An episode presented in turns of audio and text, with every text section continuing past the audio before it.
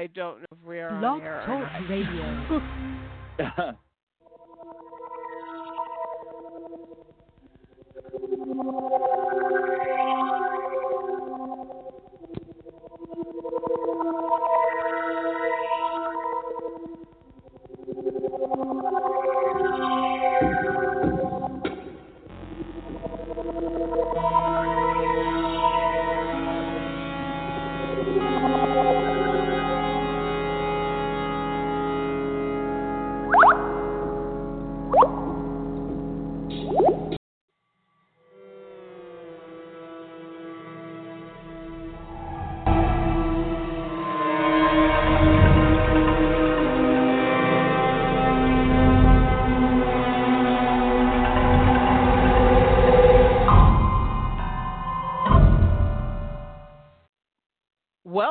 to another edition of Repo Nerds, uh, restoring nerd cred one geek at a time. And I am the head hauntress.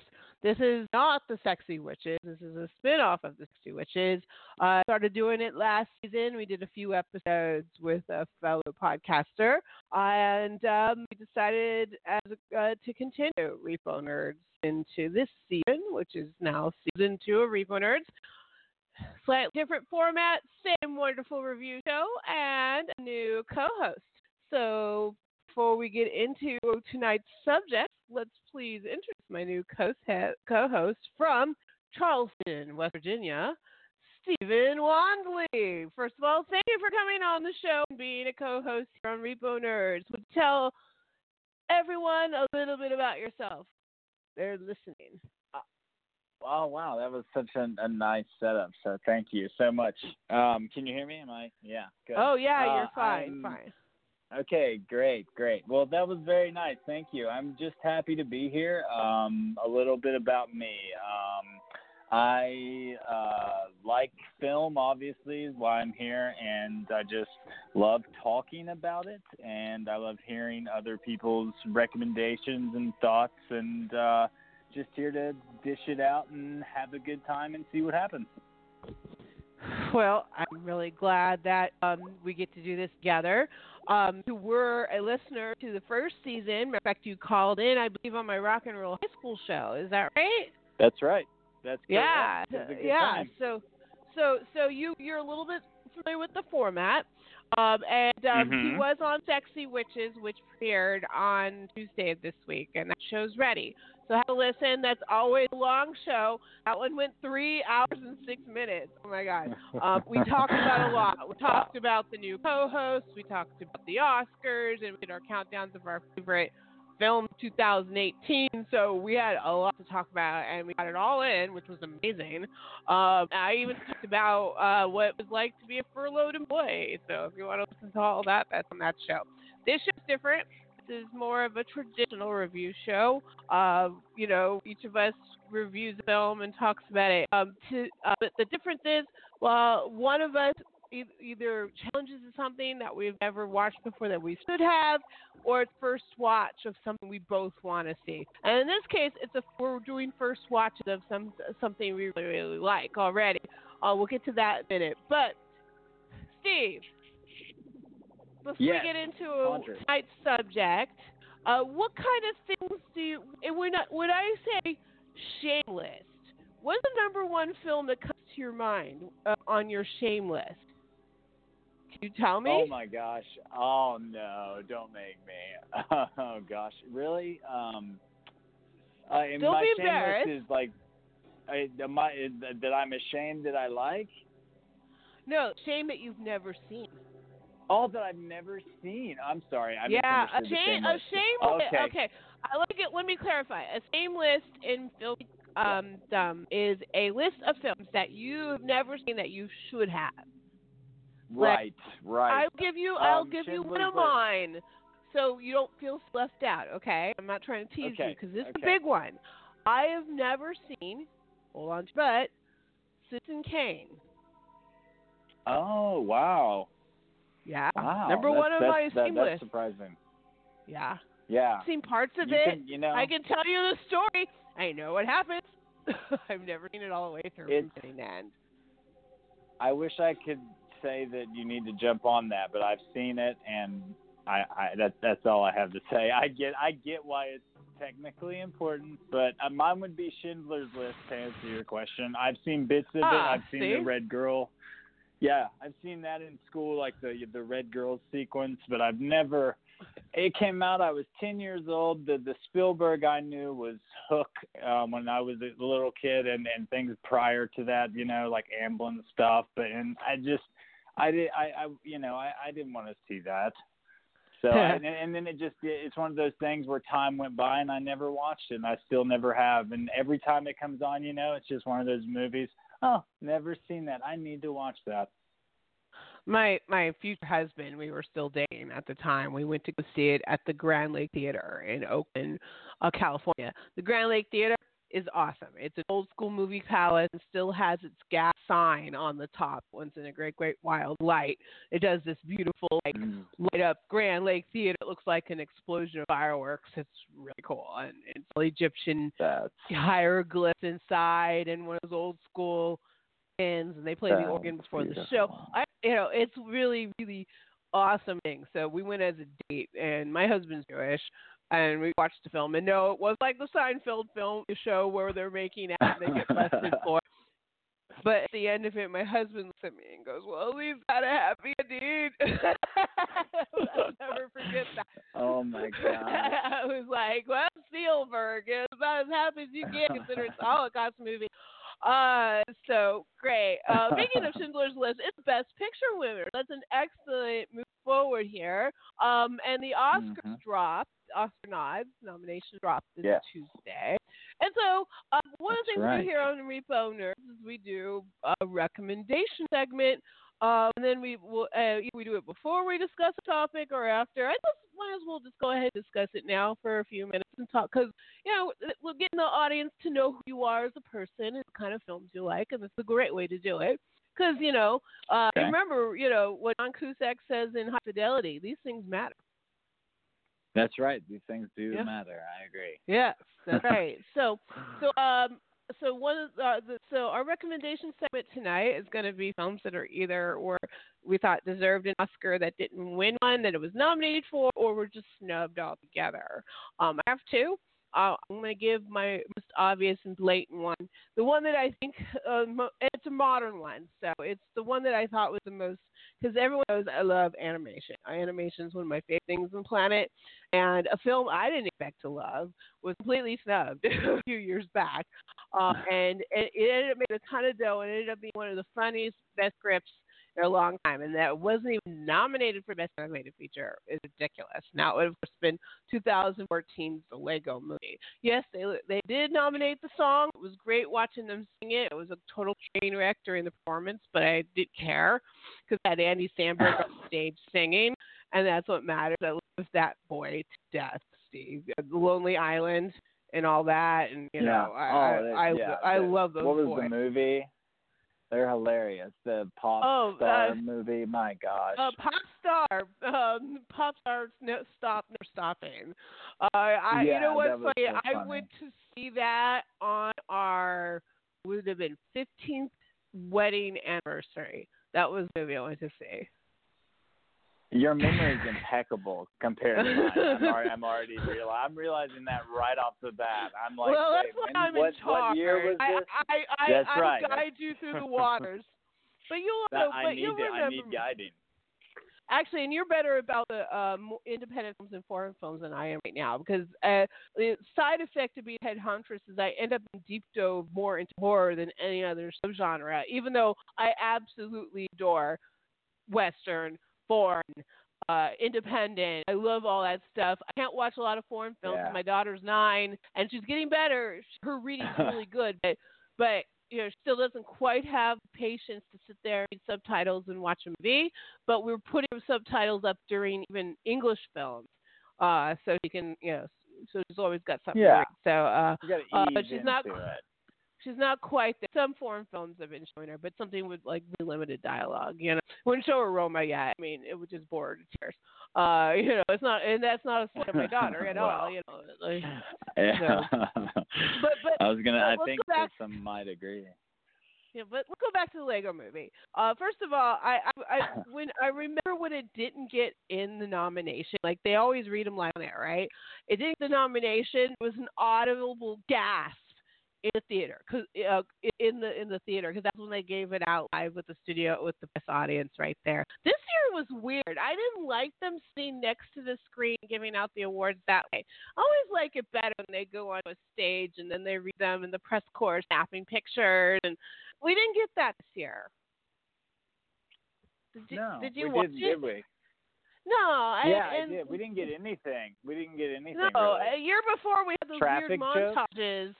Yeah. Yeah. Um, We- we didn't get the weird montage. slapdash. Yeah, I, I, I was yeah. kind of. Oh, Dep- well, maybe they had something like I don't know. I was thinking maybe uh they've.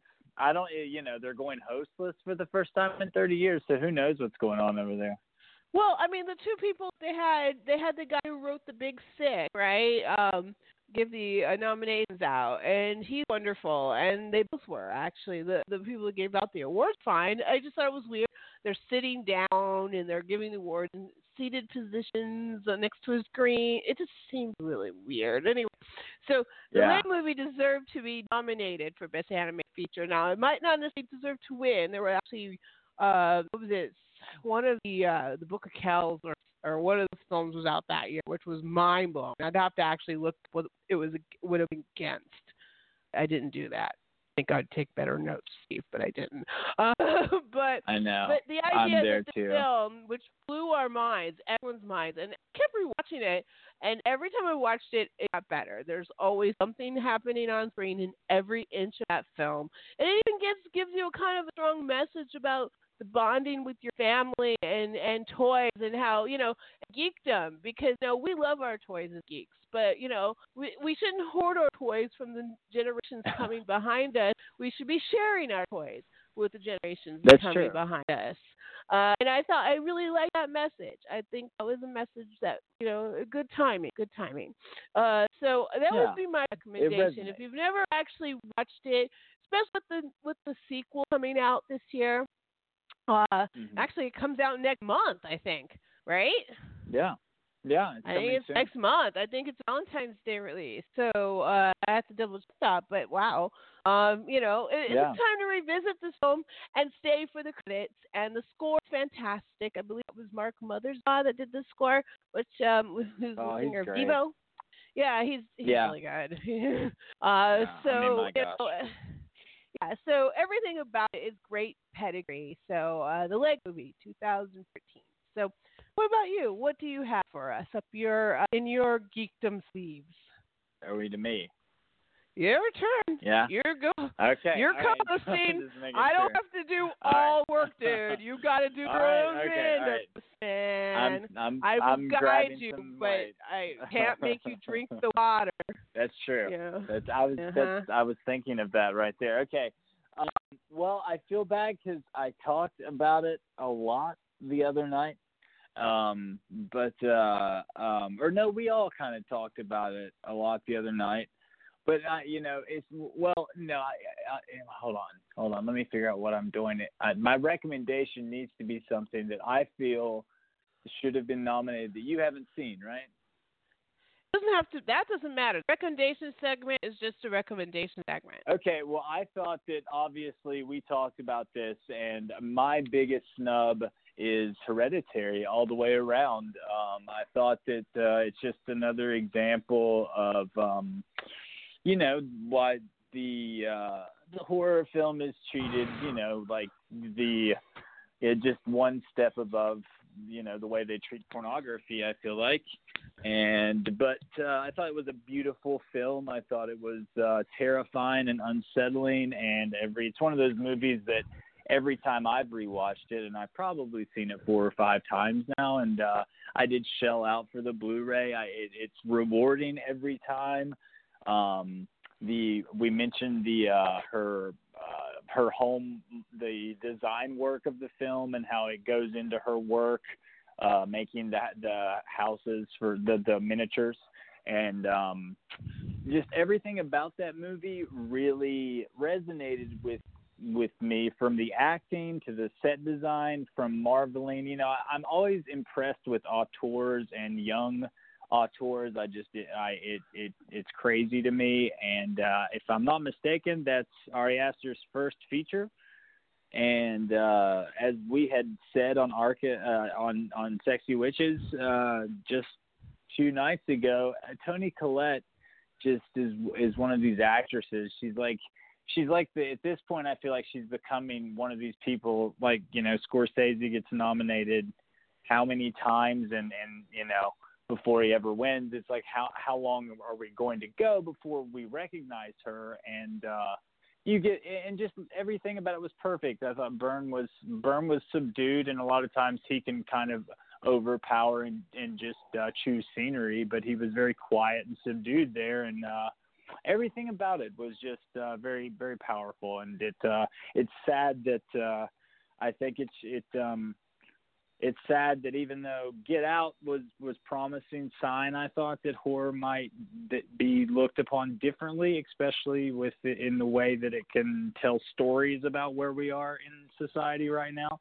Uh, uh, in a way maybe other genres can't, but uh, it seems that maybe they balked on it this year. I don't I don't know what uh, what the Academy if they found it distasteful. I imagine, but so mine would would definitely be Hereditary. It, it's well, as you know, um, and you can go listen to this on Sexy Witches. It was my number one film of the year. I was floored by the movie. Yeah. It disturbed me. It made me cry.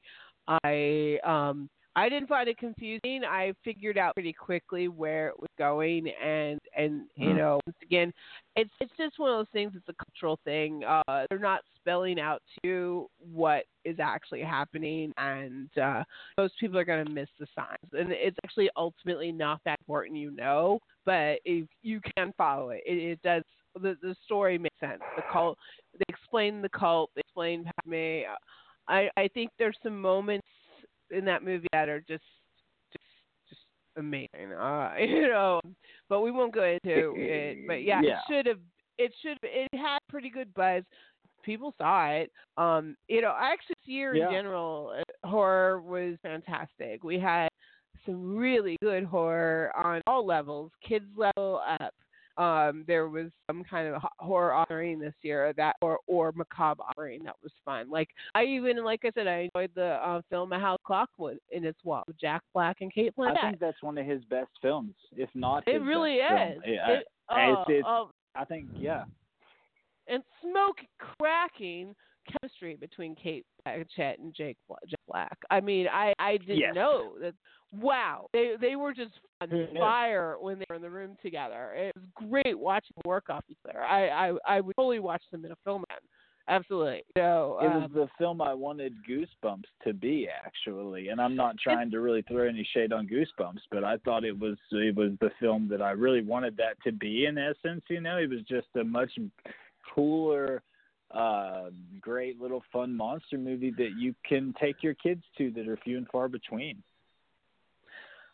Yeah, so yeah, so House of Clock was oh there was that. And also with the I, I was mentioning how in IMAX you got to see with Thriller in 3D in front of it, which was really kind of Oh. kind of neat actually. Uh, I, I never seen Mm. Thriller look. I, I, I you know I I was 10 84, so you know I I remember quite well. Uh, so to Yeah. watch it like look that good and that clean, and I haven't seen it be that interesting. You know, I was like, it's, it's this is something that I know every single freaking second of. Like when I was in the theater with my daughter, I was sitting there and I'm watching it, and they start doing the zombie dance, and I go watch this late. I started doing it with her. She was like, "How do you know that?" I'm like, uh, you know, and, and so she made me. I was like, you know, It's ah. iconic. Yeah, well, Yeah. it's so funny because now it's- she she plays these like like Roblox games and stuff, and she actually programmed one of her characters to do the do the dance. Which Oh, that's was cute. perfect. Yeah, so my Yeah. daughter's cool. That's Um, so adorable. anyway, that's adorable. I did want to recommend one more film that I thought should have won an Oscar, um, but didn't. And now, I'm not saying that the film one was a bad film. It wasn't, but it does give us that really funny idea that now that Ben Affleck will, and Matt Damon have an Oscar for writing, which is like funniest mm-hmm. idea ever, right? For Good Will Hunting. Um, that was 1998, yeah. but there was another film that was nominated that year. Michael, it was friggin' what's his name? David Mamet wrote the screenplay, and that it didn't win. And it's kind of people have forgotten the movie, and I think we really need to go back and revisit this. Hint, hint. Um, it is a co- movie is 1998's Wag the Dog. It stars Dustin Hoffman. Oh. Um, it's directed by Barry Levinson and it's written by David Math, Math, uh, Mamet. Um, absolutely one of the most. I I am not scared by horror films very much. I I get freaked out. I'm like, dude, that's gross. But right. I don't get scared. Right. Hereditary, that and Quiet Place actually did make me scared. So I give him credit for that. I, that and that was, was cool. The scariest movie I've ever seen is Wag the Dog. it's true. Wag the Dog I mean, it's a, uh, yeah, and it's happy. And it's I mean, it is pathetic. possibly based oh, on yeah. something really happened, which is another idea that always scared me too. Uh, but definitely yeah. something that is could be or is happening right now. And I think people need to go back and revisit it. It is absolutely one of the most smart, hardcore, interesting screenplays ever. I mean, it is a really smart film, and, and the ending is absolutely like like one of the coolest, saddest, most interesting ending in a movie like ever. I mean, imagine your life's work and your greatest achievement, and you can't tell Oh. anybody about it. Uh, I want the credit. it- yeah, want the it- it- credit. it- it's it's it's it's It's it's a really it's a really good film. It has uh what's her name? A very uh early role. Oh my god, I'm blanking her name now. Uh I want to say Kristen Dunst. So that might not be right. Might be Kirsten I Dunst. think it. I think Is it was Kir- Kristen yeah, Dunst. it is Kirsten yeah. Dunst. Yeah, very very Yeah. early. Like like she's just turned teenager Kirsten Dunst in this movie as well, and of course Woody Harrelson, Willie Nelson's in it. I mean, there's so Yeah. movie is so good. But of course Robert De Niro and Dustin Hoffman are leads, and Dustin Denis Hoffman Leary. is uh, you know, it, it's, it is absolutely one of the best films of the 90s, and a lot of people forgot about it, and I think we need to go back and look at it right now. It might remind people of a few things and see, hmm, their little boob tube might be saying a few of the same things, you know. But you know, you can make that Yeah. decision. You can watch it. Go watch it. So those are my Yeah. uh, recommendations. Have any others before we move on? I have one more actually. That's I get. I'm, I'm I'm getting better as I go here. That uh, a, a movie that I consistently speaking, and it's also it was. I think it actually won best uh, either original or adapted screenplay. Um, but uh, it's a movie that I consistently go back and watch. I um, in in many different ways. I'm co- consistently drawn to various aspects of exploring why people do whatever it is that they do just the human condition that you know we can find in anything from if if the story is told a certain way i'll be drawn to it and uh ian mckellen played an aging james whale in gods and monsters Oh, God's. Oh man. and Go that ahead. is one of I think that movie is um that the the the way that they showed you know he's known for obviously Frankenstein Bride of Frankenstein but he they show a couple of different things in that movie I think so well and it, it did win an Oscar that year but I think it was the year of like Pulp Fiction and Forrest Gump if I'm not mistaken so it was kind of forgotten but uh, it um, it it really showed. Um, well, firstly, you know, you had an openly um, gay lead in the '90s uh, um, talking about what it was like to be an, an old gay uh, man in Hollywood who, even though he was a director, he had he had niched he had he had made a niche made a niche for himself that also unfortunately cornered him and so he was kind of a prisoner in his own um, estate in this almost kind of tragic uh, Shakespearean way, almost, you know, and uh, he really vicariously lives through this gardener, Brendan Fraser, younger. But it just it it, it really fascinates me, like. Uh, um, you know, I hate saying like, sorry, but it really fascinates me when you just explore something like a creator's um, intentions and where they come from and what drove him and his failures and how that popped up in his other work and how he wanted to be remembered versus how we do remember someone and uh, I uh, just thought it was um, much like Wag the Dog in a very different way. I just think that those are both two examples of perfect screenplays that were really well executed, but the strength was more in the screenplay actually than the direction. I think. Well, and uh, uh, that film did win screenplay, I believe, uh, which of course yeah. it didn't win Best Picture. But you know that was the year I had to look it up while you were talking because I was like, I think that's the year where everybody was snubbed because the Best Picture winner was my least favorite of all time, Shakespeare in Love. Uh, that oh, was a no. very odd year. That was um, it was Shakespeare in Love. You had uh, uh, Edward Norton's up for American History X, and he lost that movie. Uh, oh my gosh, Ian McKellen was also criminal. up for that. Um, Saving Private Ryan was up for Best Picture. A Thin Red Line was up for Best Picture. In the Name of the Father, Oh my gosh! Oh my gosh! That's tragic. Elizabeth, That's uh, tragic. You know, it, it, I believe it oh was my gosh. Shakespeare Love. Yeah, Saving Private Ryan, What Dreams May Come, won for Best Visuals, and that was actually a nice surprise. That was Thin Red Line. Wow. Year, not, you know. Um, but anyway, so that was one of those really messed up years. Um, yes. so, you know, yes you know that was a very messy. Yeah, it was. It wasn't in the name of the father. It was Life is Beautiful, the only other foreign film to be nominated for Best Picture, by the way, um, which we talked never about on Sex. Have you never? Oh my God! Okay, put that down on your on your list. okay. That is now I've avoided second, it successfully my whole life. that is the second Holocaust film that you have not seen. You have mentioned tonight. Oh wow, we've uh, we've uncovered something here. no, I, I I've think we have. of, we oh, we we found your wound, sir. We found the spot. It's a well, it's it's it's very disturbing. Shame. oh. Shame. no. Shame. Shame. God. Shame. Oof. Septa Oh, says man. shame. First man. episode. Oh man, hey, that's good. Oh, it makes it God. easier for me to figure out episodes later down the road. So that's good. That's good. Oh great.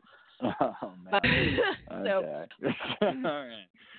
um, if anybody is listening out there, I hope there are, and if you are, thank you, thank you, Mhm. listeners. Uh, we do have Very a call-in so. number, and you're more than welcome to come and talk, especially since we're about to move to our Mads talk. Matter of fact, it looks like you, as I say that, guess what? Somebody's called in. You ready? Let's see. I think I Yeah. know who it is. Well, all right. So, uh, hello. You're on with the Repo Nerds. Hi. Repo nerds. Oh, I'm I'm sorry. I thought this was the number for the sexy witches. I'm, I'm Oh no, you have to come back Uh, another time. I'm just kidding. This is the Hello. this is Yeah. the hello. This is my cousin Aaron Kogan, who's one one of my correspondents on Sexy Witches, and I took he wanted to talk about um especially when I go into Hannibal, which I think should even though I don't want to put you on the spot, Steve, I think we should do it second because we're gonna have more to talk about because it's just simply because of Okay. the volume of the show. Do you know what I'm saying? Sure, I mean, yeah, I I watched I watched all three seasons. So That's uh, great. That's impressive. it's the last episode I'm happy you did. today. Uh, yeah. So, oh uh, man, so uh, fresh. Actually, you know, I I wanted to bring up uh, Hannibal the Cannibal as a literary figure. Uh, I'm Hmm. a big fan of the novels. I'm really excited that we're going to get another Hannibal novel. That's in the works. I didn't know that. yeah, he, he announced it uh, a couple days ago. I, forgot- I I did share it, but I don't know how much I shared it. Um. So I didn't Uh, see that. Yeah, Yeah, no, I, I fan, told and- you for some reason when I pick topics, they become timely. I, you know, I'm on That's I'm on great. I like it. I, my wavelength is there. So, um, so yeah, let me talk to the audience real quick. First of all, thank you, Aaron, for coming on. Welcome. Uh, so tonight's subject is actually an actor. Um, you know, we often talk about film itself, but the time we wanted to talk about the cult sensation behind the the beautiful Danish, very tall man. Uh, Yes. man. Uh, his name is Mads Mikkelsen. Uh, he most people would know him from the TV show Hannibal, but he's been around for a lot longer than that. Um, and Yeah. he got a definite cult Truth. following, uh, partly because of his serious but gorgeous um, uh, pharaoh brow. That's the way I can explain uh, but he also happens to be a really, really good actor and uh, has a really Yeah. wonderful set of credits under his belt, including Marvel movies now. and Star Wars. That's And right. Star Wars, that's coughing, excuse me. And he has two films dropping tomorrow in the United States. Boom. One on Netflix and one in the theaters. Uh, they're called Arctic and Polar. Arctic is one of those like horror survival in the wilderness type movies, and Polar is like John Wick, assassin going nuts with an eye patch. Um, I've read the movie, uh, and it didn't sound like it. Say no. They were not flattering, but you know, honestly though, it didn't really make me want to watch it any less because I was like, well, it just sounds like it, they were complaining about Gore Fest. I'm like, oh, that's not gonna I know. sway me. I mean, uh, if he's just killing a bunch of motherfuckers for two hours, I'm gonna be fine with that, right? So. Fine. I signed Yeah. up for that ride. I Uh, thought. I'm on board, absolutely. Uh, Yeah. So Mads, we love the Mads, and so we decided to go Mhm. to properties that we had never seen before.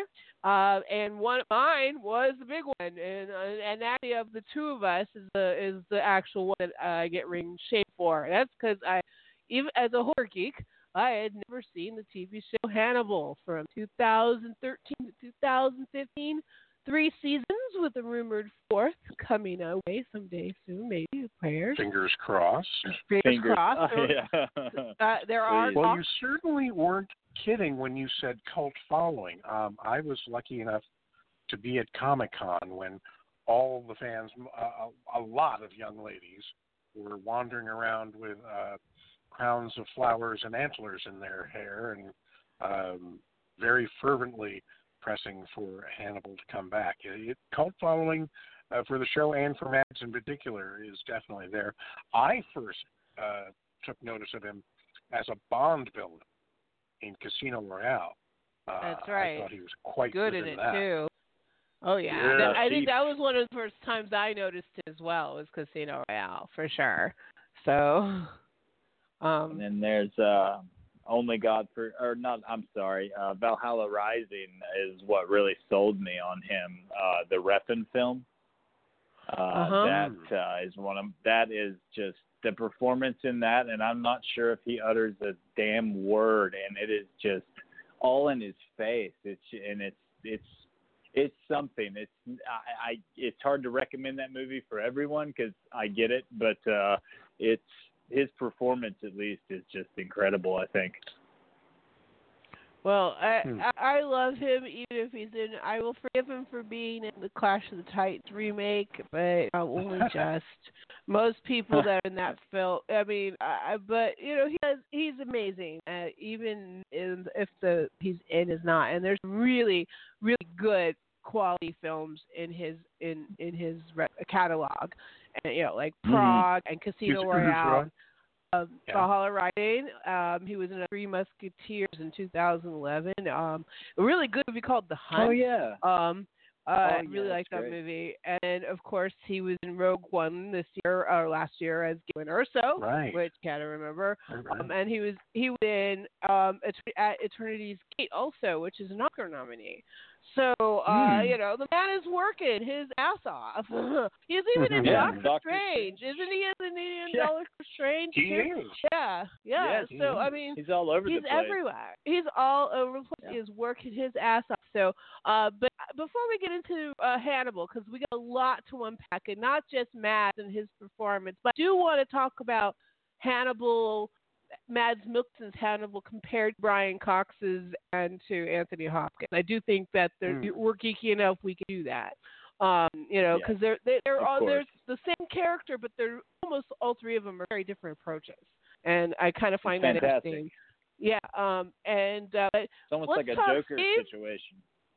I'm gonna Sure. let's introduce your movie. I have the trailer, and then we'll talk about the synopsis and then what you felt about the movie.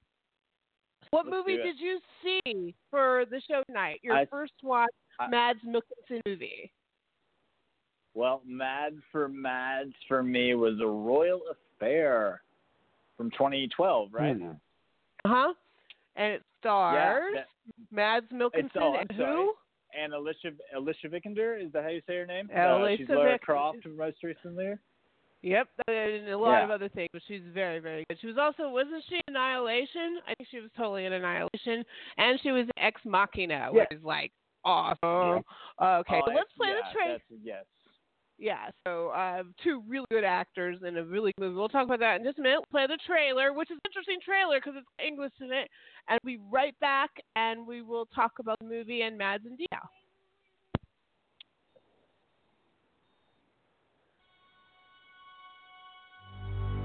If you can get the king to visit your bedchamber on the first evening, you'll be perceived as a great success. I was an innocent, married simply for political union. Jeg, kong Christian den 7. erklærer hermed krig mod lort. To a man who cared little for me. Rikke, jeg kan godt lide luder med store bryster, og jeg kan godt lide at slås. Og hvad er der galt i det?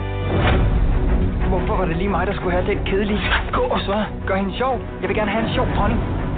As Struensee's influence grew, his grip on the king tightened. Jeg tror, du kan blive en fantastisk konge, Christian. But while he gave Christian back his mind, what he gave to me was more powerful and far more dangerous. Jeg er gravid. Er det sandt? Nej. Ødelægger mit land, Struense. Jeg kan gøre lige, hvad der passer mig. Kongen lader sig diktere direkte af en oplysningsmand. Du er et skide provinslag, og nu tror du kraftigt, at du kan styre et helt land. Jeg ved, hvad jeg så. Our affair would change a nation forever.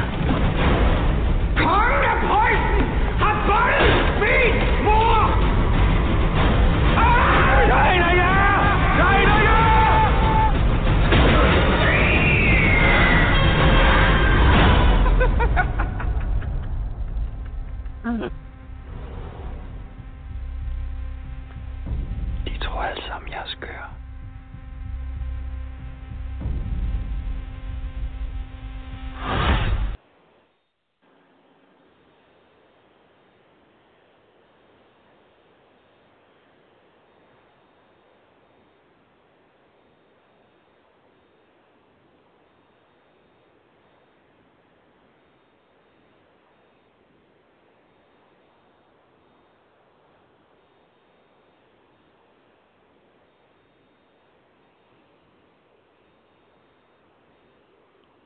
You there? You there? I'm there. Oh my God! You know what? My Hey. mute, my mute got fucked up. But I was saying, uh, so Oh. 2012's Royal Affair, foreign language nominee, um, Danish film, uh, Danish language, uh, as you can hear on the trailer, but there was some English to give you a little bit of synopsis. So, Steve, give us a synopsis of the movie. Like, you know, we are we do go into spoilers, but you know, you can be spoiler right in the synopsis. You know, but you know, people in reasonable education that if uh, you haven't seen a film from 2012 and we tell you something about the plot, well, you know, that's on you. It's just like it's on us. That's why it's called The Shameless. Uh, so, uh, sure. yeah. So, um, so Uh, give us a okay, synopsis well- and then go into what you thought Sure. about the film and uh, Mad Milkinson's performance and Alex, uh, Alicia Vikander's performance, and you know, tell us, tell us, what did you learn? What did you, what did you learn from this? All right. What did I learn from this film? I actually learned quite a lot from this film. I uh, appreciate the uh, recommendation.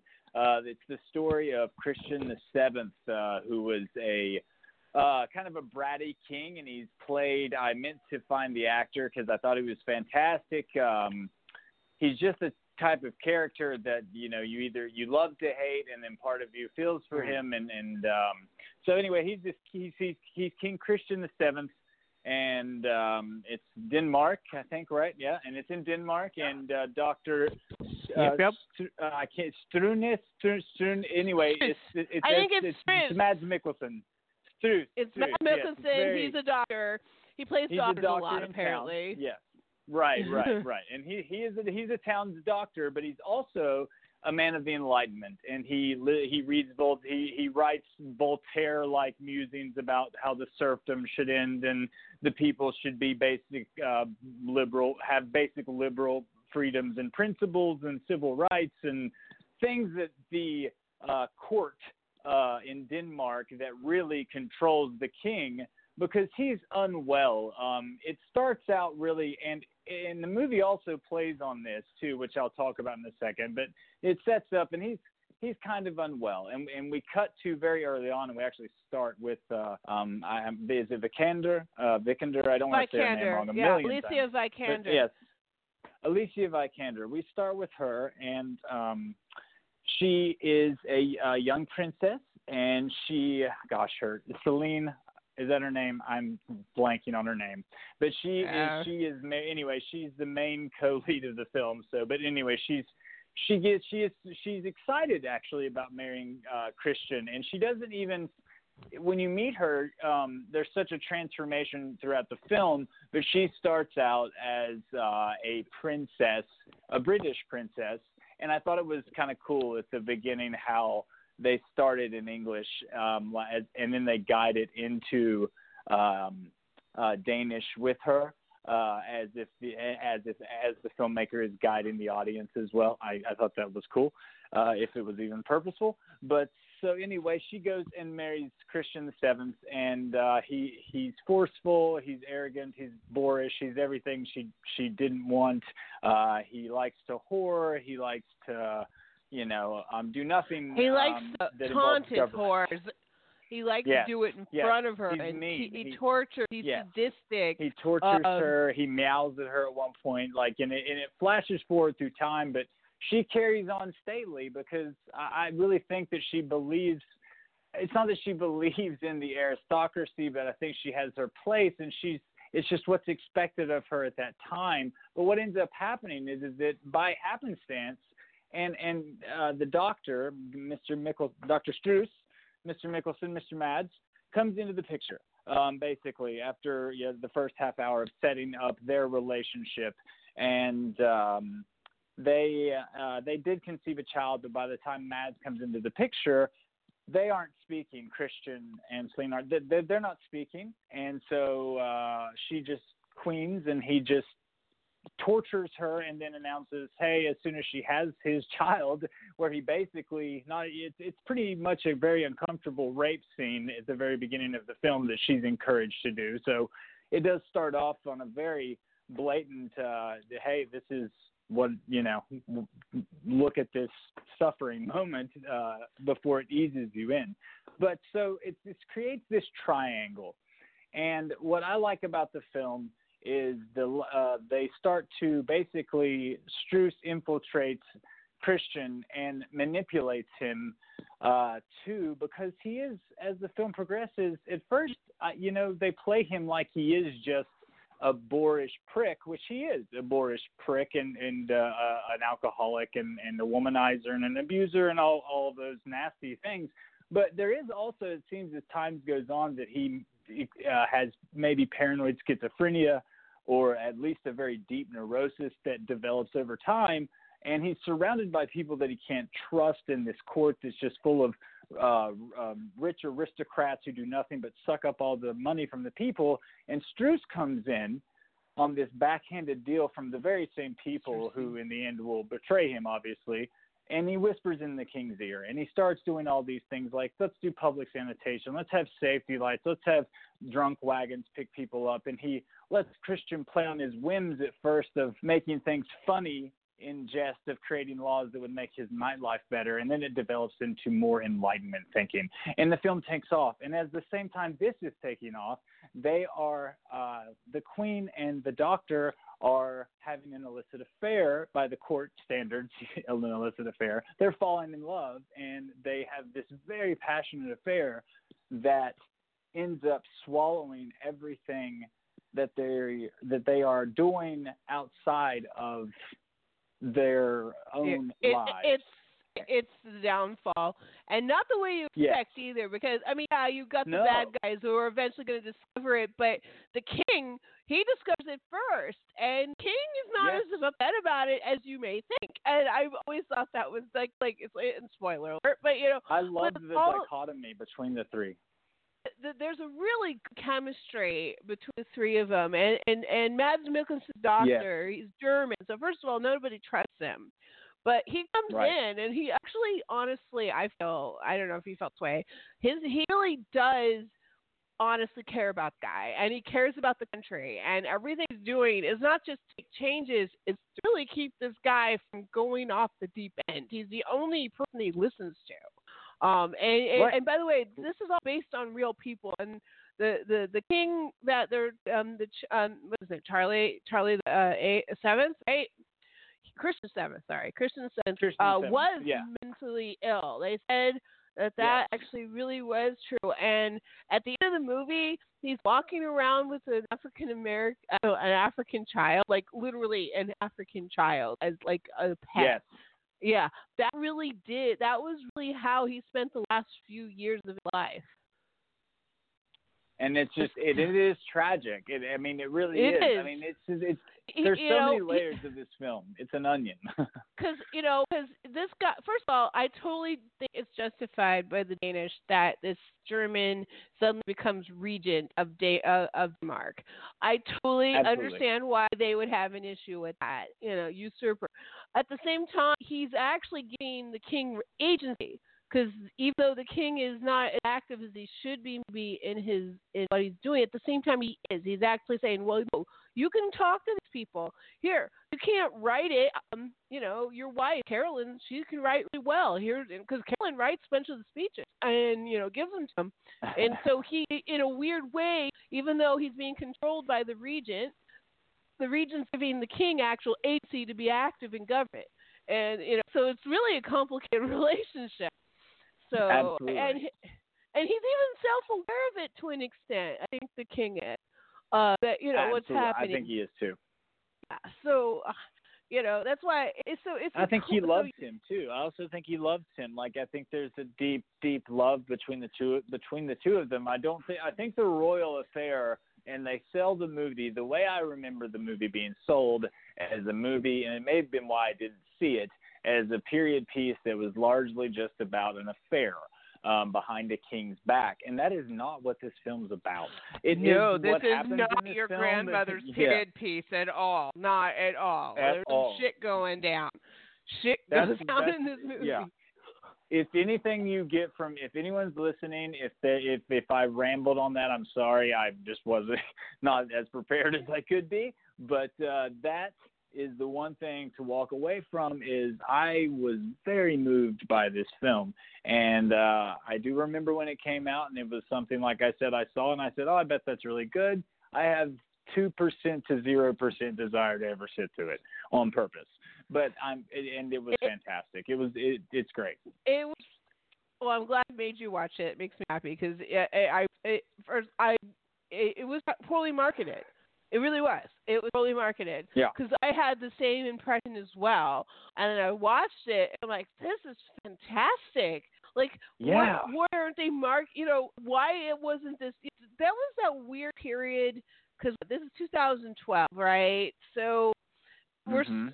we're not having you know there's not many art Take house movies right it was harder to find Right. shit i think i don't know That's true. It- uh, That's true. during- That's very true. Yeah. Aaron did you see this movie by any chance the one we're talking about I did not, but I got to tell you, um, listening to you guys talk about it, uh, it sounds like something that would totally be up uh, Natalie's alley for sure, and something that I would be interested in. I was struck uh, just listening again. What a great voice he has. Oh, um, yeah. which reminded me that uh, the fandom was going crazy for the possibility of him in uh, Netflix's uh, adaptation of The Witcher.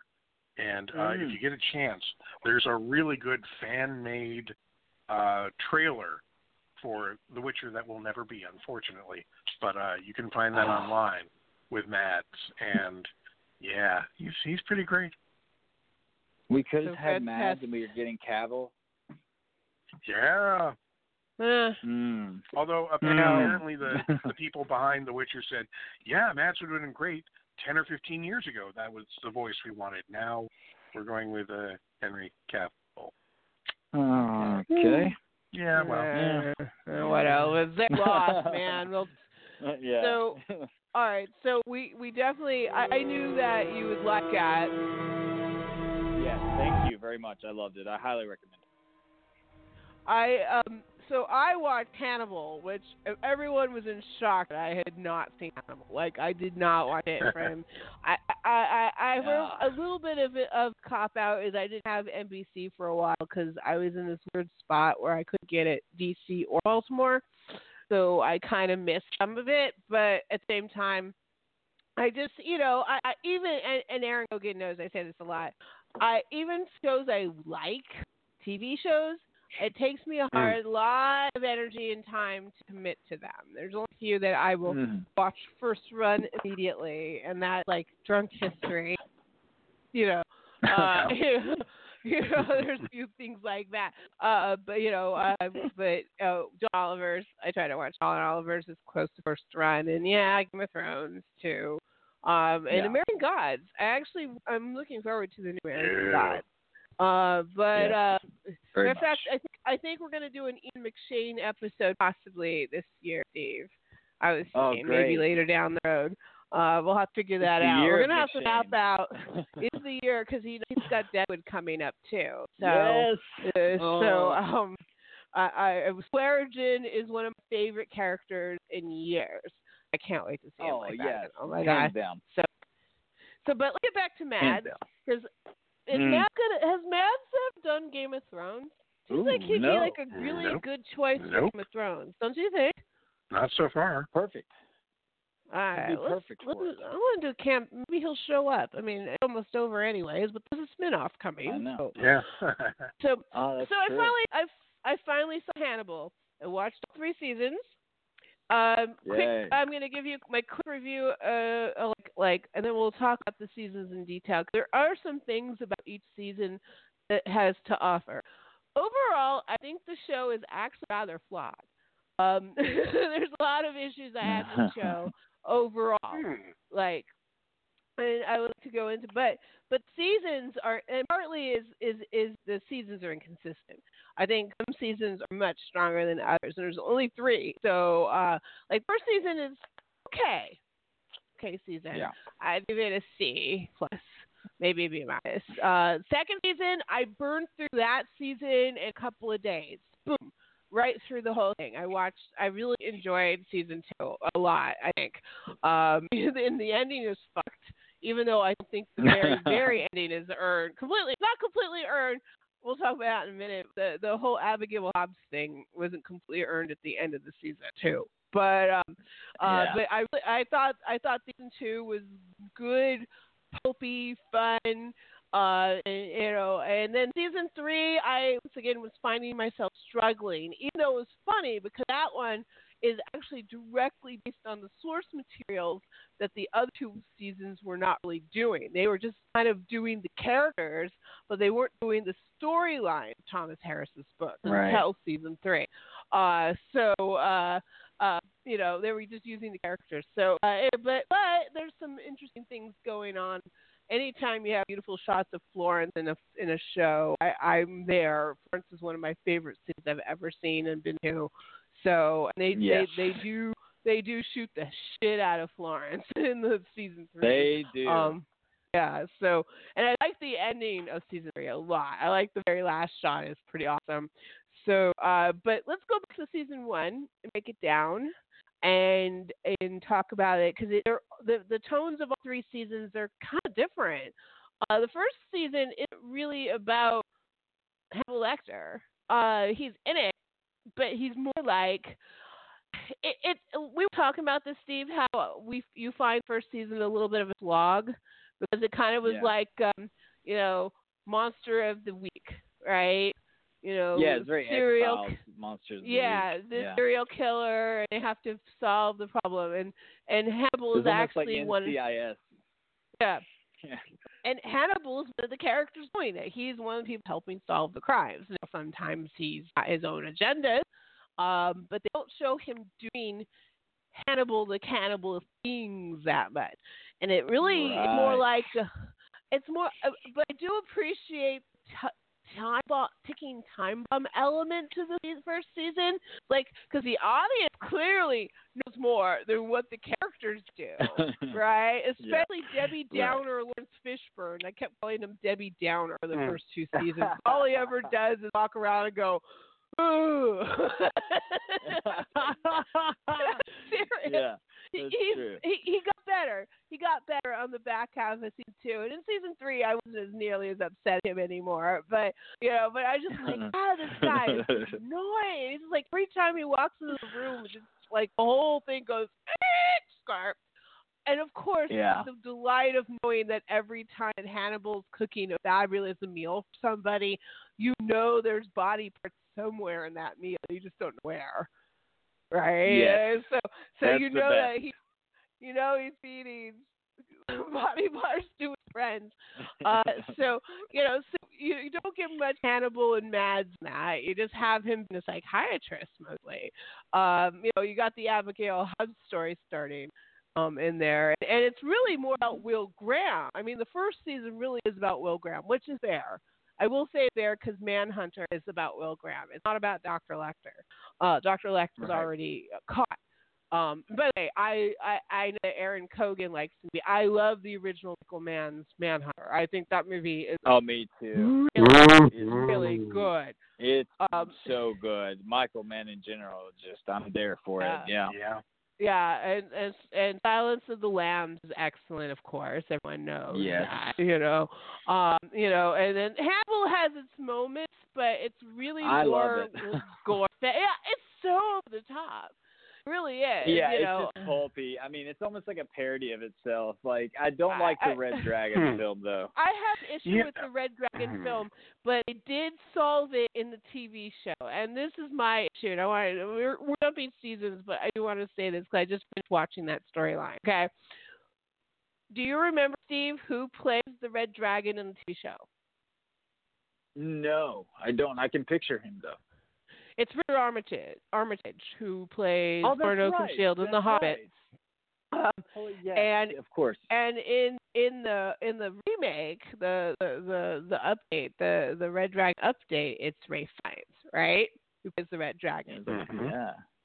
Both of those men are drop dead gorgeous, and Yeah. doesn't matter how uglified or cleft palates give either one of those men. They it it, it you know in There's Manhunter. Yeah, the Tooth Fairy, the Red Dragon, was kind of a freak. He was shy. He was awkward. He didn't know how to talk to people. Yeah. Uh, so Ralph. Fiennes, I, I didn't buy that he was awkward person for one minute. I was like, no, Ralph Fiennes still Ralph Yeah. Fiennes. Uh, now, Richard Archon's performance of Red Dragon kind of solved it because when the Red Dragon scary. took over, he became beautiful. Hmm you know he saw himself as beautiful he was strong and he was powerful. And and at one point by the way i really did like seeing Rutina Wesley i hadn't seen her since true blood and she pops up in in hannibal season three as the lion girl that he dates you know uh you know Mhm. so it was That's nice to see her pop up but you know the- in the in the dialogue they're talking and she's asking asking about the friends and he's like yeah they're always asking about you he thinks they're teasing him and it's like no they're just like no, that's not it at all. You, you, they say you shouldn't be so worried about what people think about your looks. We all want you to be our friend. You know, it's like they they actually addressed it. Like something that was just for me, it was like a bullshit leap. I was like, no, Ralph Fiennes, you're not that awkward. No one's gonna treat you that way. You're fucking Ralph Fiennes. You know, you know Yeah, it's a lot yeah. different. The guy from Human Centipede, sure, they're gonna treat him like a freak. Right. you know, you know what I'm I saying? actually liked Ralph Fiennes' uh, moment where he releases the dragon and shows the tattoo and everything. I really liked him in that moment, and I'm I'm hit or miss with uh, Ralph Fiennes actually, you know, acting wise, and I don't think he's all that attractive looking. I understand a lot of people do, but eh. So I didn't have a problem with it. Well, I, I, he's fine. I'm not saying he was bad in the role. I just said it was not plot. It didn't feel plot authentic or plausible. He's better looking Um, than Mhm. Tom Noonan. Like you know, yeah, like from you know, Tom Noonan doesn't look like a like a Hollywood actor. Like yeah. Yeah. So season two, they finally figure out that Hannibal is is the Chesapeake killer. Which, by the way, you know, I live in the area this show takes place. You know that, right? Right in between That's right. Baltimore and DC. We don't have that many serial killers here. I swear. we are weird, but boy, that'd be like like people are putting their body parts trees and, and on antlers and what the. I mean, dude, are we really? That's what people think of us. We're really that fucked here. I mean, there's Yeah. a lot yeah. of. I mean, all these like serial killers gravitate to Baltimore. I mean, it's like up. So you know, uh, season two is actually kind of cool because first of all, it starts with the end of the season with Laurence Fishburne's character finally confronting Hannibal as Hannibal Lecter, and they have this amazing fight. and yes, like, it's awesome. awesome fight, amazing fight. Uh, and then you don't know what happens at the end of the fight, and then go back, and so you know that they know who he is, and it's the cat. The second season is more of a cat and mouse game with Hannibal. It, it, it's actually I think it was it, it became a much more interesting season once they let Mads Mikkelsen out. You know, it's funny because Yes. it, uh, it's a complete opposite of how they treat Anthony Hopkins. Anthony Hopkins' character is much more interesting when he's trapped in the room, uh, you know, than he is when he's out in Hannibal. And in in Mads Mikkelsen's character, is the opposite. He's not nearly as interesting in the third season trapped in that box. No, that's, that's Mm. true.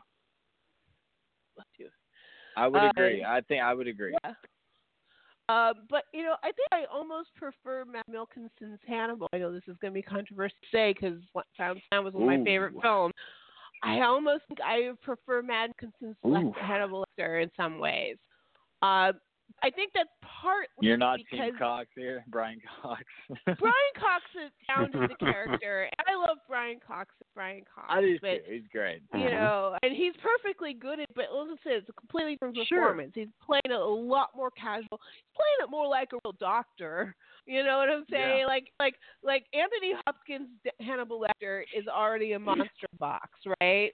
Uh, Mads Yeah. Mikkelsen, Mads Mikkelsen's character is is not. He's like he's the monster unleashed. And they have to catch him. And then Brian Cox's character was just put in the box, and you know he he's just adjusting the world. You know he's not really a, a very different performance than Mads and Anthony Hopkins.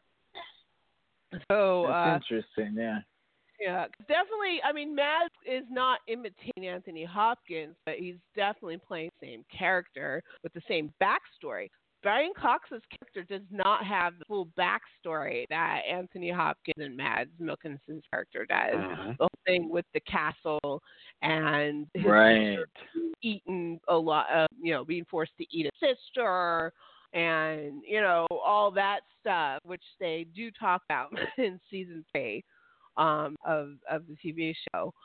I was surprised that they kept that. I was surprised that they kept that when that popped up in the show because uh, I had just remembered how poorly that film was received, and movie was uh, I just surprised. Yeah, yeah. I'm just, I, that's why I was surprised that they even mentioned that in the show. But they repurposed it well. It worked with the way he uh referred to it. I thought with the way Mads was playing the character. I thought it worked.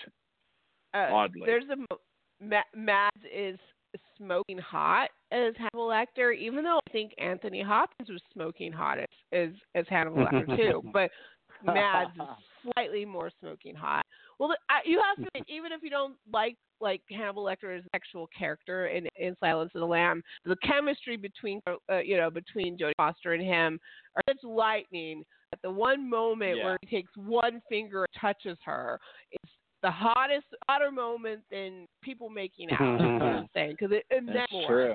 right? The weight involved with the moment is huge, right? Because in another world, Yeah. another Oh, time, yeah. says, "I'd like to know you better," right? you know, so uh, Right. Have, have It's- either of you read the books? uh, I have read. I've- yes, I've read um, the first the first three. three I read. because Yeah. I freaking love the novels, and uh, you know, right from the jump, uh, Lecter is. I mean, even his name is like something from an old movie serial, Doctor Hannibal Lecter. And he's Well, it's like- it's described like- as some sort like- of evil comic book villain. He's got amber eyes. He's got polydactylism. He's got six fingers. He's got an IQ off the charts. They can't even figure out what he is. No one can classify him. I, I, I mean, it's You can play It's- sexy yeah. So theremin, good, but theremin it's too. so apparently, beyond the pale. That's right. What's that? I said he can play sexy theremin too. Apparently. He can do anything. Uh-huh. yeah, yeah. No, but that, but that's but that's the I thing. He that. he I well, he is a monster. He's like Fantomas. He, he's very much like that. You know, he, he's the mad scientist. He just happens to be a psychologist in this time. Um, Mhm. I will have to say also, I'm going to give a shout out to the casting of Hannibal because everybody's really good in it. And I did not know, Steve, that Katharine Isabelle was in the second Yes. and the third seasons. Oh my God, that makes me so happy to see pop up. Um, I for people who don't know. know, she's American Mary. Uh, you know, uh, and, and Ginger Snaps. Oh, so I, so I cool. first of all, Yes. shout out to whoever like decided to put Katharine Isabelle. I mean, Michael Pitt Michael Pitt. He's good no matter what he does, and he plays her brother Sure. in that. But boy, is his character terrifying. I will have to say too, boy, did they get away with a lot in that second season.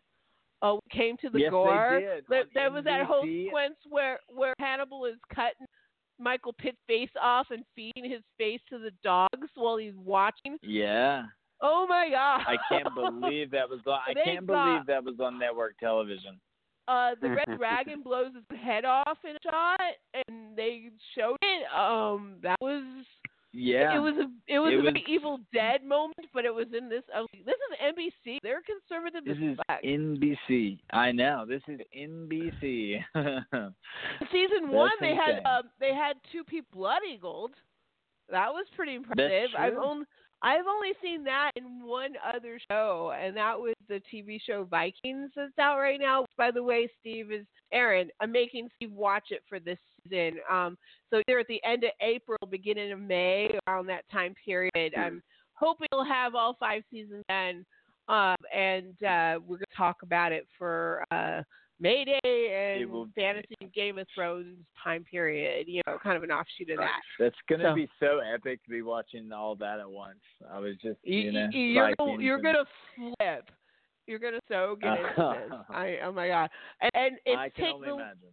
I just watched the um current episode today because they're in their fifth season right now, and there was this good old fashioned 101 fight between two uh Vikings. By the way, one of the Vikings was named Frodo, which I thought was Oh, perfect.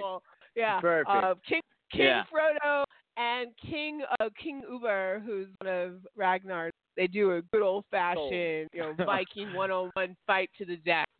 Kicked Oh, that's, that's Oh my yeah, god, so good. That's good. all you so need. Good. Yeah. Yeah. I- I- That's all you need. yeah. Anyway, Looking so forward to that. um, I, I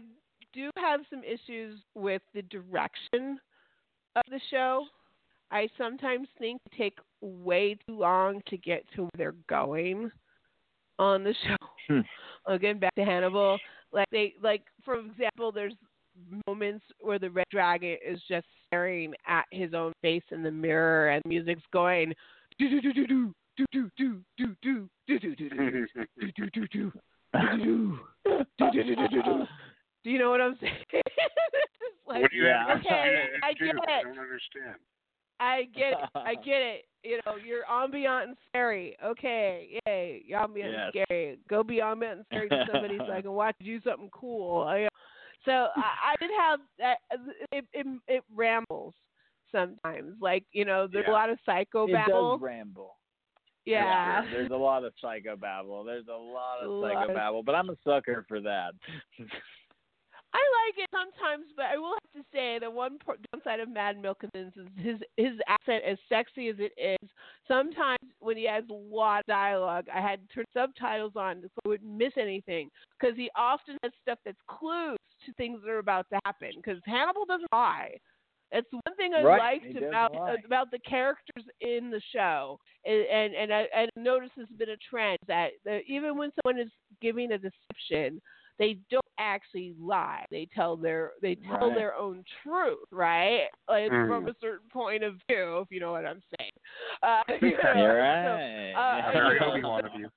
yeah, so so I really I like that, you know, especially because at one point there's no more pretense really between Will and Hannibal, and they even love each other, and yet still try to kill each other.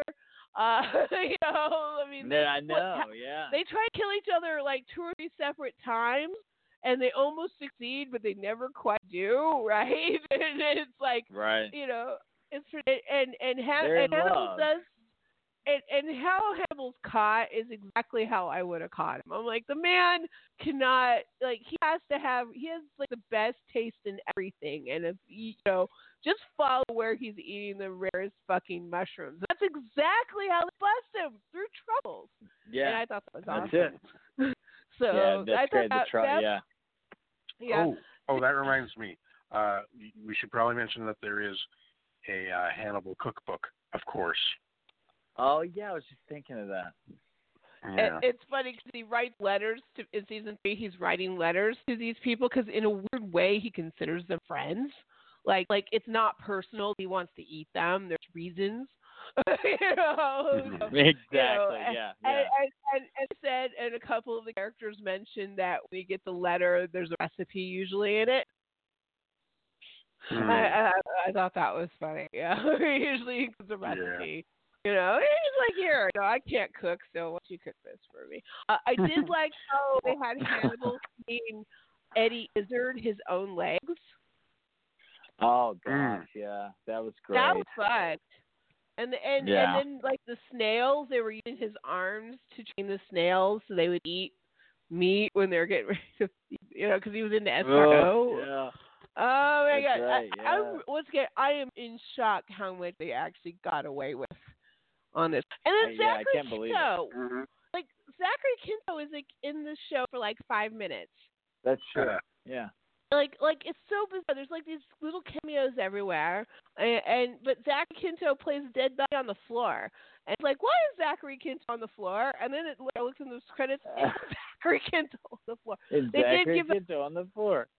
Yeah, he's just dead. Like, like you know, like okay, Zachary Quinto is dead. Um, um, so um, it definitely feels like a Bryan Fuller film TV show. Like it does fit in with American Gods and Westworld. You know, it has that feel absolutely. Um, you know, he, his hands are all over the stuff. So, I, like I said, I wish I loved it more. But I loved moments, and if there was a fourth season, I'd probably end up watching it first run. Sure. I'd love a fourth season. I'd love to see them just tackle the Silence of the Lambs storyline. Well, considering they killed a major character that's in Silence of the Lamb, uh, well, they didn't actually kill him, but I don't know how they bring him into season four. Didn't he get his face ripped off and burnt alive? Yeah. The guy that runs runs so. the, the, the one the guy that runs the criminally insane hospital in Baltimore. He's a smarmy Yeah. ass dude, and uh, in, in the books he's a smarmy dude. Dr. he's in Chitlin all or something. he's Dr. in all uh, Chilton, Doctor Chilton. I believe that's his name, right? Yeah. He's in, he's in all three Chilton. books too. It, he, you know, and Hannah considers him a nemesis. Um, so I think he kills him in in the Hannah book, but he doesn't kill him in the Steve series. Uh, the Red Dragon got him. So, uh, Yeah, that's right. but, but didn't kill him either. I mean, it- it's funny how people actually survive in hand. You know, as gory as this show was, uh, main characters really like they get stabbed, they get maimed, they get gutted. One got a a, a, a, a, what was it through the neck? Lewis Fishburne gets stabbed I in the know. neck, and all of them live, right? Except for Abigail Hobbs. I couldn't believe he lived. I you know I couldn't believe it lived too. I I, I was like no. You know, actually, I really like the end no of way. season end of season two with him just walking out the house. You know, Oh, yeah. leaving and That's- leaving and and they just ended with the, like this shot of all these people like just bleeding out on the floor, and I'm like, wow, they should have ended it at season two. That would have been like good ending to the whole thing. Is like, oh my god, because like that's how they end it. Really, I was like awesome because for for a while there is gap. There was gap between season two and season three because they didn't get renewed immediately. So for a while, Right. that's how it did end, right? With all of them bleeding on the floor, dying. So That would have been bro. a crazy ending. Actually, that would have changed everything, right? it would have changed everything. That's true. But um, so yeah, I enjoyed it. But I think we're done for the night. I've talked about it. I would say we recommend if you haven't seen A Royal Affair, we all, I would agree, highly recommend it. And Eric Hogan, thank so you for calling. Good. Definitely Yeah. watch it. Thank You'll you for love it, having me too. on. Um, Oh yeah, have a good evening, you two. Yeah, Aaron, no always problem. good talking. So, um, Steve, oh, where Aaron, uh, Steve, where can they find you on the interwebs in between uh, podcasts? On the interwebs, uh, I actually write for. I do just um, some articles, reviews on films and different things for 25 years later. Uh, Dan Fine TV and Cinema on Facebook.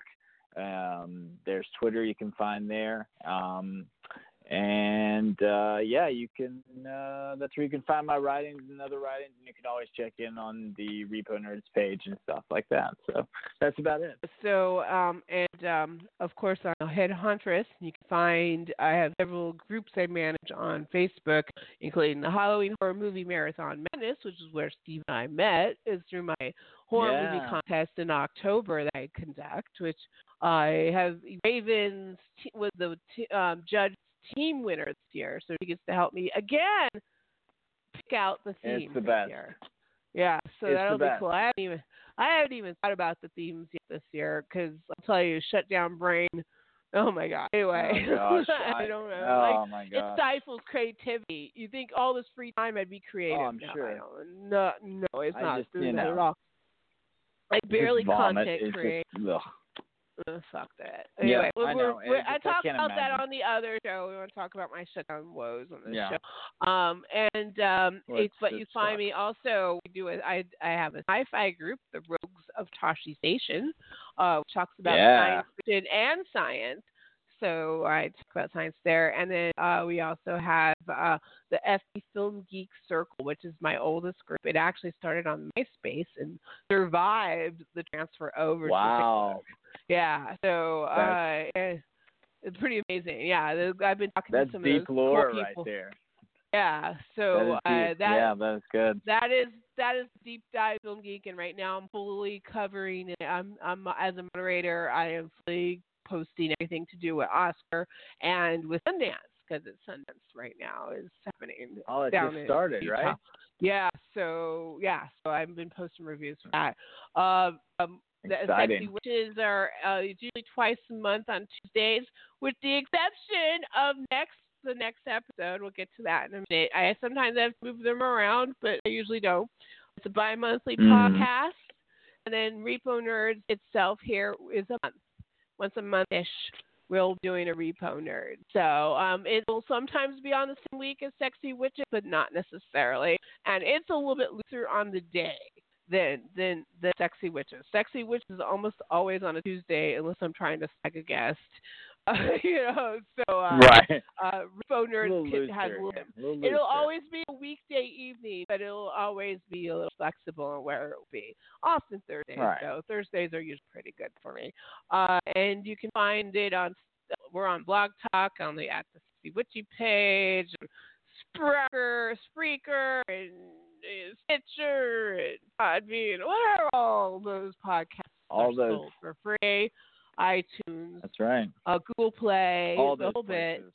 All those places you can find us. And no, we do not have a Patreon account this time, though. If this shutdown continues, I might have to make one.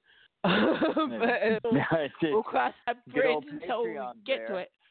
Uh, I don't even want Patreon. I have issues with Patreon, and it, and I'm glad people use it, but I, I, I choose not to for royalty reasons. Uh, so uh, Ah. yeah, it gives me. You got to remember uh, when I start mo- when you start monetizing a podcast, um, then fair use is no longer. Uh, uh, you, can you can it can affect your fair use defense. So, um, Oh, but no. as if it's Yeah, free, that's- it's fair. It's fair use, right? I so if someone's "Hey, you're right. using a song that's on the radio on a regular basis." Well, a I bought a file, so I can use it how I want, and b um, Right. there's only two people on a podcast and it's free. It's a fair use thing. So, uh, you know, so I I'm careful about monetizing podcasts. I'd rather not. That's a whole You know. different can of worms there. Yeah, it changes it changes the rule of business when you when you uh start using. You know, there's bad. It's hard to- like public use public domain issues are already bad enough with YouTube. So let's not rock the boat any harder than we need to, right? Uh, right, so, right. No um, need. No, no need. So great. Uh, so thank you, Steve, again. Uh, so our next Thank time we do this is going to be we're going Yes. to still be doing some foreign films. Uh, we are actually, we're going to Spain.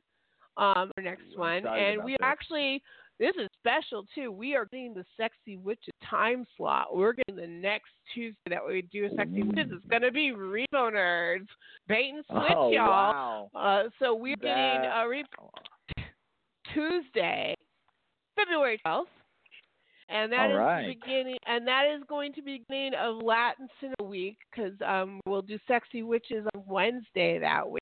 Um, Repo Nerds will be talking about Spanish director Pedro Almodovar, and we both have films that we're going to watch for for that episode. I also I am going to Barcelona in February, so that's why we're doing Latin cinema. Uh, so I is amazing. to to um, the film, his first film, which I've never seen, Your Ears. I'm going to watch that, um, and also I want to watch, uh, and because it takes place in Barcelona, and all of his films, he's from Madrid, but he does sometimes in Barcelona. Um, I want to see the film, uh, and Hmm. I've never seen it. It's called Women on the Verge of a of Nervous Breakdown, and it's way famous, and I've never actually Right. seen it. So I'm going to watch Me those either, actually. films. And you were going to watch which fil- you were thinking about pick up Uh, your the- ears Is also. it the skin? I Uh, mentioned in- that, and I'd mentioned the skin I live in. I think is that what the name of The of skin I live in, yeah. Have you ever seen Talk to Her? No, I've only ever seen Volver that I know of, and um, gosh, I can, I'm sure I've seen something else, but I I remember that one specifically. But uh, that's that, not many of of uh, of his films actually. I don't. What's his most famous film? All About My Mother.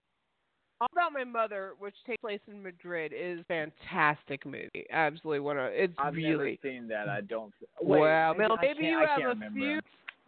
Maybe you have a few films that you're gonna have to watch I do. the next I need to do an Almodovar deep dive, right? Yeah, sounds like it. Um, so okay, so let's That's do some fine. assignments then. I'm going to assign Okay. you all about my mother because that's his most famous film, right? Got it. Okay. Um, we don't need to do the Penelope Cruz one. No, don't worry about that. I'm giving you three. Um, we're gonna do the. Uh, you wanted to see the Skin I Live In because it's like a uh, a, a horror film. It's like a Uh, yeah, which it it's kinda is. Cronenberg-y or something. It, it's yeah. very, very cre- Yeah, it is. It is body horror. Um, and then I'm Yeah, gonna give you one great. more, and it's it's right. it's relevant to the news right now, and I won't tell you why. Okay. But it's absolutely Okay. his most twisted. I'm giving you his most twisted. Skin I Live In is twisted. This movie is more twisted, and it's called Talk to Her from Oh. 2002. So I think I'm gonna have you do that. Okay. Talk to her. All right. Uh, so you got that, and do- I will prick I've I'm gonna got do it. prick up prick up your ears and verge on of um ver, women on verge of a nervous breakdown. So the two I'm gonna do, I may do one more, but those are really the only. Honestly, I think those are really Tie Me Up and Tie Me Down is really good.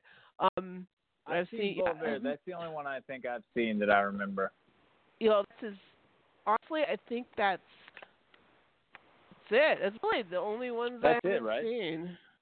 Yeah. Yeah, I kept that's thinking. It. Yeah, I kept trying to think of something else, and and uh, I can't. I don't think there is anything else. Yeah, women. I'll, I'll definitely gonna get women on the verge of a nervous breakdown. And like I said, it takes place in Barcelona in 1988, which is right when um the uh, uh, Olympics was happening there. Uh, so I, oh, I'm totally curious cool. about that cool. movie. And uh, I've always yeah, heard I was, that that's a movie you know, to see. I've been saying prick up your ears, sir, and I am smoking crack because that is not him. Me up and tie me down is him. Prick up your ears is a completely different movie. That's uh, Stephen I, Frears. I don't know that movie. I, I don't. I've never heard of that movie. Oh, it's Stephen Frears. I don't know It's Stephen that movie. Frears I, from never heard that '87. I, I was getting him super. I've never heard of it. Ignore me. I'm gonna watch Tie Me Up and Tie Me Down. I have. I've watched it when I was a kid and not understand it. So I gotta watch Right. it as a grown up. So those are the two I would That's how I Do Tie about Volver. I think. Volver's pretty good, um, but we've both seen it. No, we have. Um, so, I was but yeah, young when I saw it though, and I didn't really. I, I I just remember it was critically acclaimed when I was younger, and it did just didn't stick. yeah. Well, it's good. So, yeah, it's not Penelope something I Cruz is really good. Um, Broken Embraces, which is a similar movie to Volver, I actually like that one a lot more. Um, but we can talk about that during the actual Sure. episode. So, so once Yes. again, we're gonna you are going to watch. We're gonna say this one more time. All About Your Mother from 1999. Mhm. Right. And you're gonna watch um, The Skin I Live In from 2011, and then Talk Right. to Her from 2002.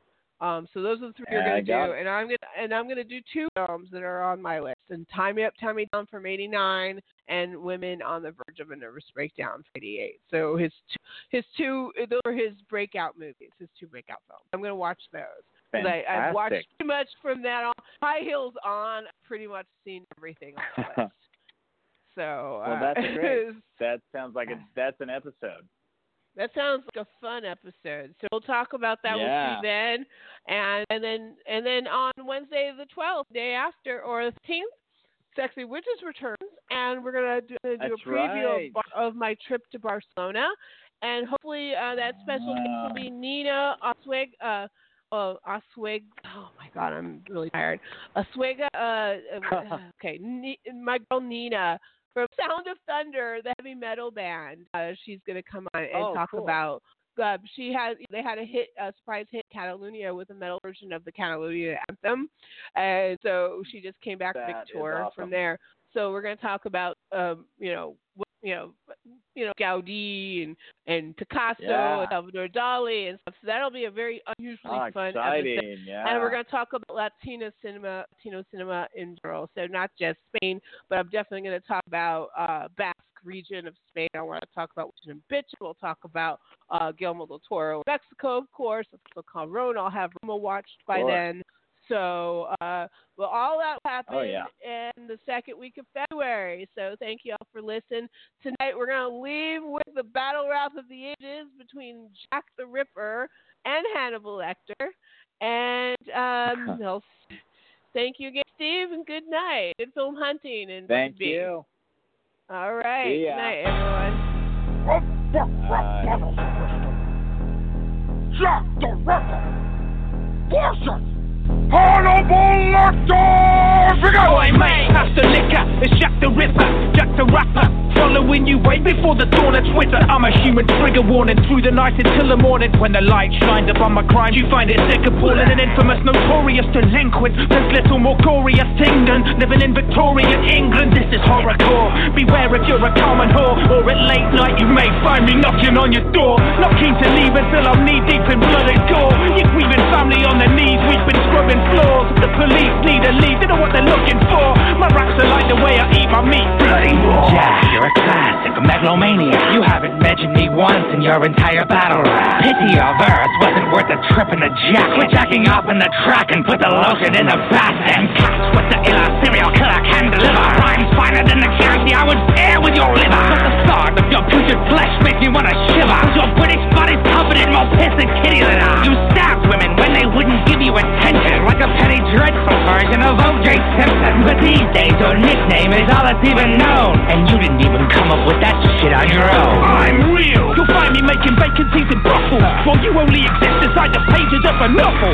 You were kept for ages in the hovel, contained within a cage behind a locked door. Well, I never got caught. So who's the superior serial killer, Dr. Lecter? Still wanted, you're forgotten. People these days are watching death to God protect you from the hell I've spread upon us. I'm terrorizing London, fuck the 7-7 bombers. No, no, Jack, you are doing fine. Before your ham-fisted attempt at a terrorist line. How typical of Jack the Ripper to chase a headline. Hit Ray Liotta's brain. Ask him how I get mine. I'm the boom boom of violence, a licensed psychiatrist two times in highest society to the sound of violence. Don't get me wrong, I'd roast both your balls and my hibachi. But for a serial killer, you're as tasteless as a bowl of kachi. You pray on a prostitute you play with her body. I don't mind that you're naughty, Jack. I hate that you're sloppy. Barney, take me back to solitary confinement. Cause this dirty little lamb mm-hmm. has just been silent. Hold on! Who's there? You decide!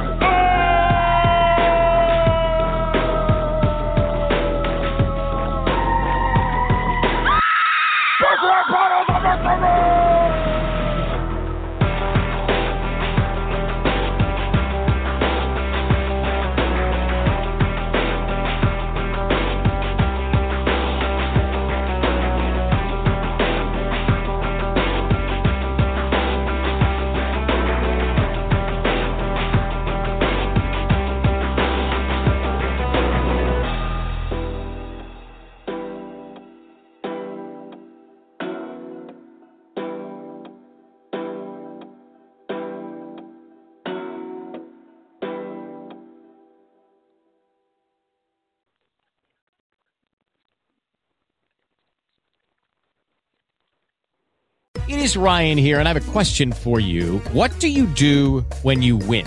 Like, are you a fist pumper? A woohooer, a hand clapper, a high fiver. I kind of like the high five, but if you want to hone in on those winning moves, check out Chumba Casino. At ChumbaCasino.com, choose from hundreds of social casino style games for your chance to redeem serious cash prizes. There are new game releases weekly, plus free daily bonuses. So don't wait. Start having the most fun ever at ChumbaCasino.com. No purchase necessary. Group. Void were prohibited by law. See terms and conditions. 18 plus.